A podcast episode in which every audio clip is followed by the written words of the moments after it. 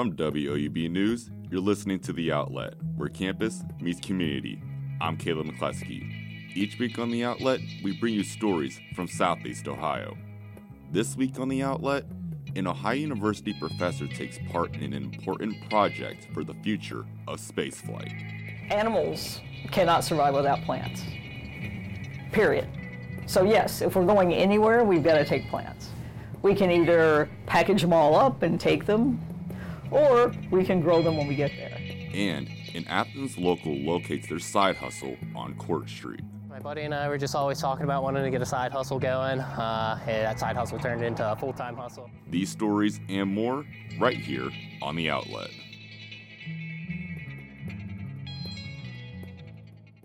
An Ohio University professor is one of 18 scientists in the country who took part in a prestigious scientific project. Outlet reporter Silver Barker speaks with them about their findings.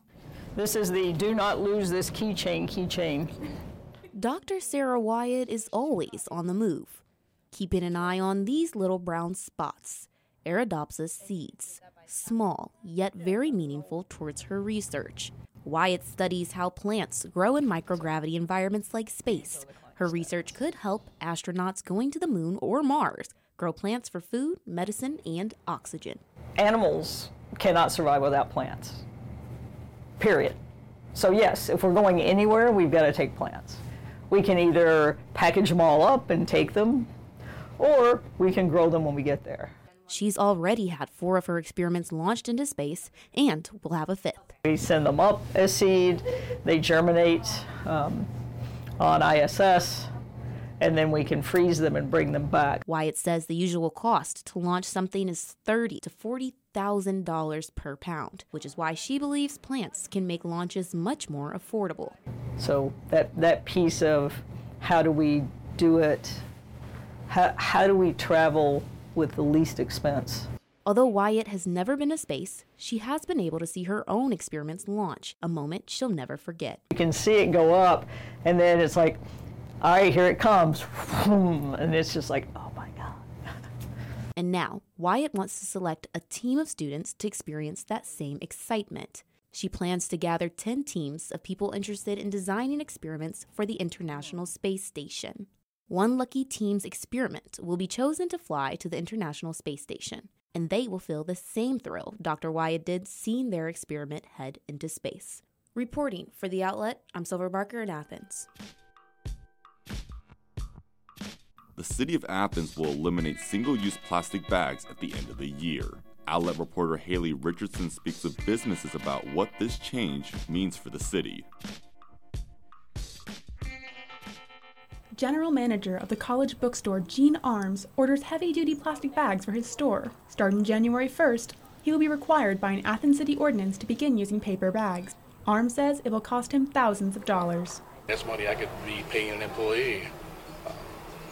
And so, I mean, that's the equivalent of, of a part time job for the full year that we can't sponsor because we're paying it out to, to provide paper bags. The city considered a proposal to charge a 10 cent fee per single use bag, but it was tabled. Then in 2020, the state banned local governments from enacting single use bag bans. Councilmember Alan Swank says the ordinance follows state law. That we did it so there is no tax and there is no fee uh, for an alternative bag. Uh, and that way we were able to conform to the letter of the law and at the same time address the, the massive amount of waste and litter and environmental impact of the single use plastic bags. However, the ordinance is costing small businesses big bucks. Owner of Athens Underground, Barbara Stout, is all for getting rid of plastic, but she doesn't like the price tag of the initiative. To keep store prices down, Stout is relying on customers to bring their own bags, which Swank says is the intended reaction to the ordinance. Reporting for the outlet, I'm Haley Richardson in Athens. A YouGov poll shows just over 60% of Americans decorate for the holidays after Thanksgiving, but 40% decorate before the turkey is even in the oven. Outlet reporter Jack Green takes the question to people in Athens to settle the debate. It's November, and every year a feud breaks out between those who decorate for Christmas before Thanksgiving and those who decorate after. So, to help settle the feud while also spreading some Christmas cheer, we've asked residents when they think it's time to celebrate Christmas. All right, Kaylee, so when do you decorate for Christmas, before or after Thanksgiving? Um, if it was up to me, it would be before Thanksgiving. After? I say before. My brother, he's a big stickler. And anytime he sees like any commercials on like TV or just anyone wearing a Christmas hat, he'll get a little upset, and I think it's a little funny. So, how much do you and uh, your family decorate for Christmas? Um, it's like like North Pole when you walk into my house. A little bit of lights, stuff around the house, put you in the mood. Sometimes we get a tree like maybe a week before Christmas. You know, Jack Skeleton. We have one of those, and it's kind of cut out. We set outside of our house, and it scares a lot of people. What do you have to say to those people who decorate before Thanksgiving? Kudos to you for having that Christmas spirit year round. Um, it's not me, though. I can't do that. I wish I had your energy and your determination. Live your life. Like, it's so fun. Love holidays. Honestly, so dreadful. I just cannot picture myself surrounded by these people. I would honestly probably rather pass away. Do you guys have a favorite Christmas song that gets you in the ho- holiday spirit? Uh, all I want for Christmas. Just classic. Do you want to give us a little snippet of it? All I want for Christmas is you. Santa Claus is coming to town. Santa Claus is coming to town. Awesome. Thanks, guys. And you guys said Santa. What do you guys want Santa to bring you guys this year?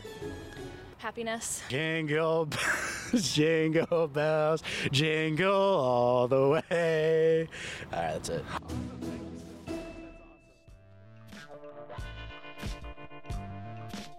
An Athens local is pursuing a new side hustle on Court Street selling hot dogs. Outlet reporter Mia Salmons has more about the new business.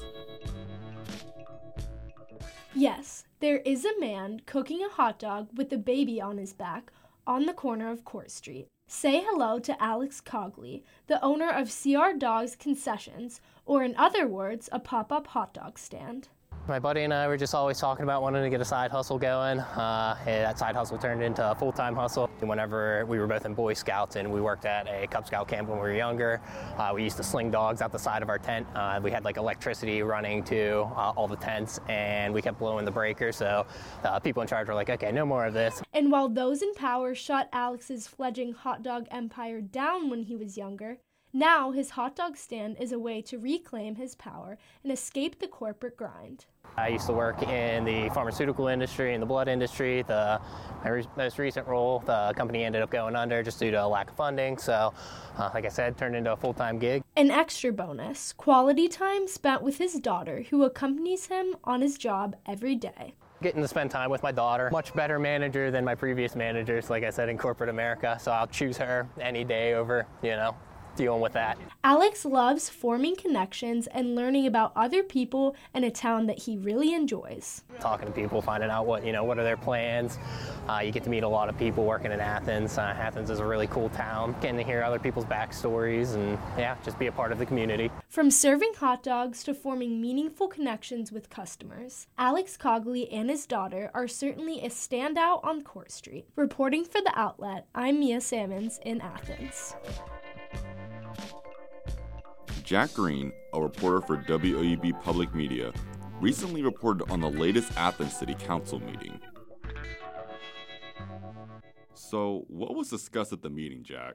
So, at Monday's meeting, um, City Council discussed a multitude of ordinance. It was actually a special session. So, what that means is that it was both a regular session of council where all of the council meets and reads off ordinances, along with uh, several committee meetings. City Council meets four times a month. Two of those meetings are regular sessions, uh, and then the two others are committees. So a special session is just a combination of both. So during which they passed uh, a number of ordinances, but what really is important is um, there's two ordinances that will be up for third reading next Monday at City Council, and they will kind of be looking at parking rates um, and possibly raising those. Also, um, approving plans for the University Estates Phase 2 of their project, um, building 25 new homes on the east side of town. Another major announcement that came out of City Council's meeting on Monday was that the city had finally ch- chosen a bid and who they were going to move forward with um, to take over the city's solid waste collection or uh, trash collection. Um, and they decided to move forward with one, Rumpke, uh, that's a Cincinnati based company, instead of the Athens Hocking Recycling Centers, which is a locally owned company. And some people at City Council's meeting were kind of upset that the city's administration uh, chose to move forward with Rumpke instead of AHRC. So, what are some of the differences with now moving into Rumpke from the local company? Between the two bids, Athens Hocking Recycling was, uh, according to Andy Stone, the service safety director, and the budgets that he provided us with, Athens Hocking's rates would have increased much more than Rumpke's, and Director Stone said that he decided to go with what would be the lowest increase for taxpayers. Um, so for a one can rate, uh, residents that currently pay for a one can, it's um, fifteen dollars, uh, around fifteen dollars, and now they'll see an increase of seven dollars to now be paying around twenty two dollars for a one for one can, and for two cans, uh, they'll see an increase of $8 to start paying about $31. Um, something interesting that the city's trying to do, um, Director Stone is proposing increasing rates uh, more than what the actual contract rate is for can rates that are above one can. So the city is trying to subsidize one cans and making it cheaper for people um, because the actual cost of the one can rate is $29. But like I said, it's 22 for residents. So as you get higher and higher, so if you go to two to three cans, four, or five, so on, um, that price tag is going to increase, and that increase is going to increase more, so that the city can help subsidize and keep that one can rate low. So when will the change from the local company to Rumpke go into effect?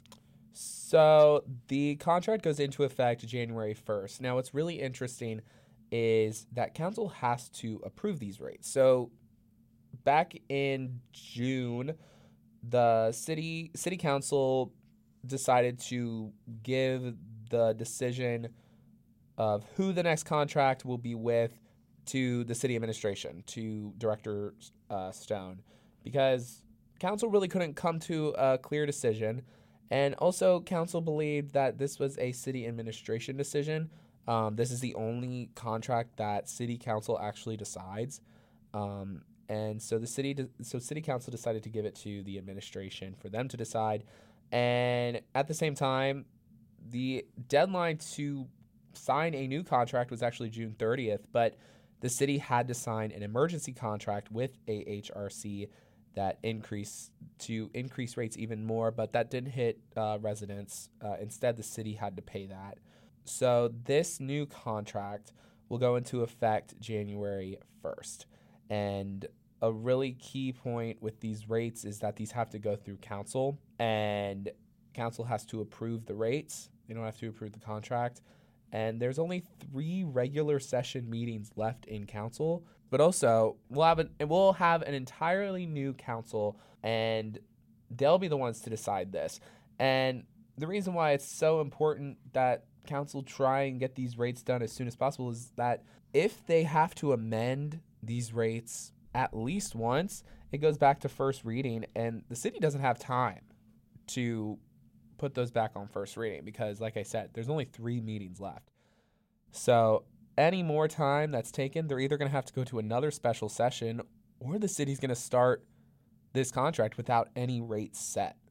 And Director Stone says that could pose a major risk to the city. Director Stone said that could pose a major risk to the city's current funds and could lead to some pretty serious, pretty precarious situations for the city. That was reporter Jack Green with WOUB Public Media. You can find more about Jack's story on WOUB's website at WOUB.org.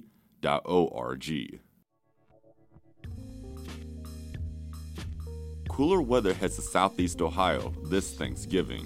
WOUB lead forecaster Emily Dees joins us to talk about the weather for the upcoming holiday. So, Emily, what is the weather for the next two weeks? Right. Well, we're going to start off with what's coming up these next couple of days. So, so far, it's pretty early in the week right now. We've seen some fairly warm ish weather. You know, we're not in the 60s or 70s, but we're definitely not in the chillier 40s. So, we're sitting comfortably in the mid to upper 50s. And that's going to climb a little bit as we hit Thursday. We're going to see maybe even touching 70. But then I know you're shaking your head right now, but we're so far in November, but we still might see 70 degrees. Um, but then once we get to Friday, we are looking at a cold front passing through, which I'm excited about because to me, November means sweatshirts, it means sweaters, it means cold weather and dry, crunchy leaves all over the ground. So I'm very much looking forward to that. And Friday, we're looking at that cold front moving through. So our temperatures are going to drop by about 10 degrees. So it'll be about 60. And we're going to see a decent amount of rain for most of that day. Most of that rain looking like the evening hours. Unfortunately, so if you're attending any football games, that rain should be starting around 5 p.m. ish at the moment. That is subject to change as we move throughout the week and as things sort of develop a little bit more. But with that passing cold front, it's going to set us up really nicely for a chillier fall weekend because we also have some high pressure following right behind it because that's going to clear those skies out really nicely. So although it'll be chillier, we're looking at 50 degrees. Uh, to be around our temperature for Saturday and Sunday, it will be really nice sunny skies. So if you have any weekend plans, uh, this will be a nice time to get outside and enjoy it. And that's also going to set us up nicely for Monday next week. And I know I'm really anticipating Thanksgiving. I absolutely love a chilly Thanksgiving day, even with a couple of snowflakes. And what we're looking at next week is we're looking at a little bit around the same temperatures, but then Tuesday and Wednesday right now are looking a little rainy with possible snow showers Wednesday morning since our overnight conditions are going to be dropping down to the 30s and that rain will be falling, so it might be more of a rainy, icy mix. But for the most part, we're just expecting a lot of rain because the ground still needs to freeze a little bit as well. But I don't know what your kind of Thanksgiving ideal temperatures or weather conditions are, but I kind of prefer like the 40s, 50s. Like, not really to where I have to wear a coat, but definitely I don't want to be wearing shorts and a t shirt anymore. For sure, because I feel like as soon as Thanksgiving hit, then the holiday season hits, and that's when I'm like, yes, it needs yeah. to be cold outside. I need to be drinking hot chocolate mm. and staying inside. You know, especially because it's so dark outside. I too. haven't even had apple cider yet, which is kind of disappointing, but still plenty of time. Yeah, right. yeah, but to keep talking about the Thanksgiving and the days revolving around it, what are some of the record temperatures Ohio has had on Thanksgiving Day? Yeah, so it looks like our warmest Thanksgiving day was back in 1896. So I really am hoping that we never see a temperature this warm again because that will make for miserable Thanksgiving. Uh, it looks like that warmest max was about 70 degrees. So that is definitely a shorts and a t shirt Thanksgiving in my book, and definitely not ideal for Thanksgiving dinner. But if we're looking at our coldest day, this is also a really, really cold day. This is actually more recent. Uh, so we're looking about 1930 for our year, and the high for that day was 13 degrees. Yeah, that's so, too cold. Yeah, just like you said, you're wearing that big puffy jacket right. Thanksgiving dinner over to whoever's house you're going mm. to, and you're like, oh, get your plate of warm food now. But yeah, we also had something interesting down in Athens, Ohio. It was called the Storm of the Century back in 1950 on actually Thanksgiving weekend. So anyone traveling on Thanksgiving that year lucked out with the storm, but uh, there was a lot of snowfall, particularly in southeast Ohio, uh, that inhibited a lot of people from traveling back home that weekend that hit Friday and Saturday. So uh, we won't be seeing any snow like that. So we're getting kind of a mix of everything. We're not as cold as 13 degrees, not as warm as 70, a little bit of rain, and maybe some snow flurries to kick off uh, the upcoming holiday season around Thanksgiving. So definitely be a really interesting day to see how all that rain uh, holds out and plays out for the next couple of days. The Ohio University women's volleyball team is MAC East co-champs. Sports Director Aiden Crowley and Associate Sports Director Maria Manesi explain what this accomplishment means for the program. So, guys, volleyball just had a huge accomplishment over the weekend. Maria, I'm going to go to you first. How did they pull this off? Ohio Volleyball is named COMAC East Division champions. They share that title with Buffalo, who they split the series with earlier in the season, both finishing with a 13 and 5 conference record. Um, after Ohio beat Kent State on the road for their last regular season game. Um, it's the 14th time that Ohio Volleyball has won the MAC East Division, and it has been eight years since they were able to do it. Obviously, a big win for them to be able to get the East Division crown and just what they've been able to do throughout the season. They have a lot of young players. We've talked about Cam Hunt a lot, who had 13 kills against Kent State, and then Caitlin O'Farrell leading Ohio like she always does, led with 18 kills.